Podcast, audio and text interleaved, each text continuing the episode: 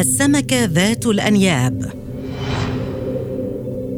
بينما يستعد الكثير من الناس للنزول في أعماق البحار والمحيطات غالبا ما تراودهم فكرة واحدة وهي ماذا لو هاجمنا قرش أبيض أو حوت أوركا أو أي من المخلوقات التي نراها مرعبة عموما متناسين أو أنهم لا يعلمون بوجود كابوس آخر أكثر فتكا؟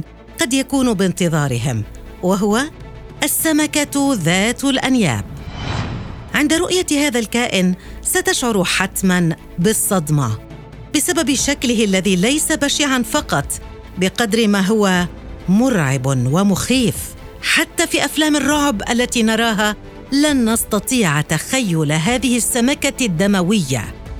لكن وكما يقول المثل المظاهر خداعة. سمكه بطول 16 سنتيمترا تعيش في أعماق المحيطات والبحار وفي أشد أماكنها ظلاما وهذا في النهار. أما ليلا فيمكنها أن ترتفع بحثا عن غذائها. مظهر هذه السمكة يبدو مخيفا أو بمعنى أدق يبدو خاويا فارغا من الحياة. فشكلها يشبه سمك البيرانا المفترس لكنه عظمي ورمادي أو بني ولها أنياب حادة وطويلة تخرج من فكها السفلي والعلوي كأنها مشبك. حتى إن هذه السمكة لا تستطيع أن تغلق فمها بسببها.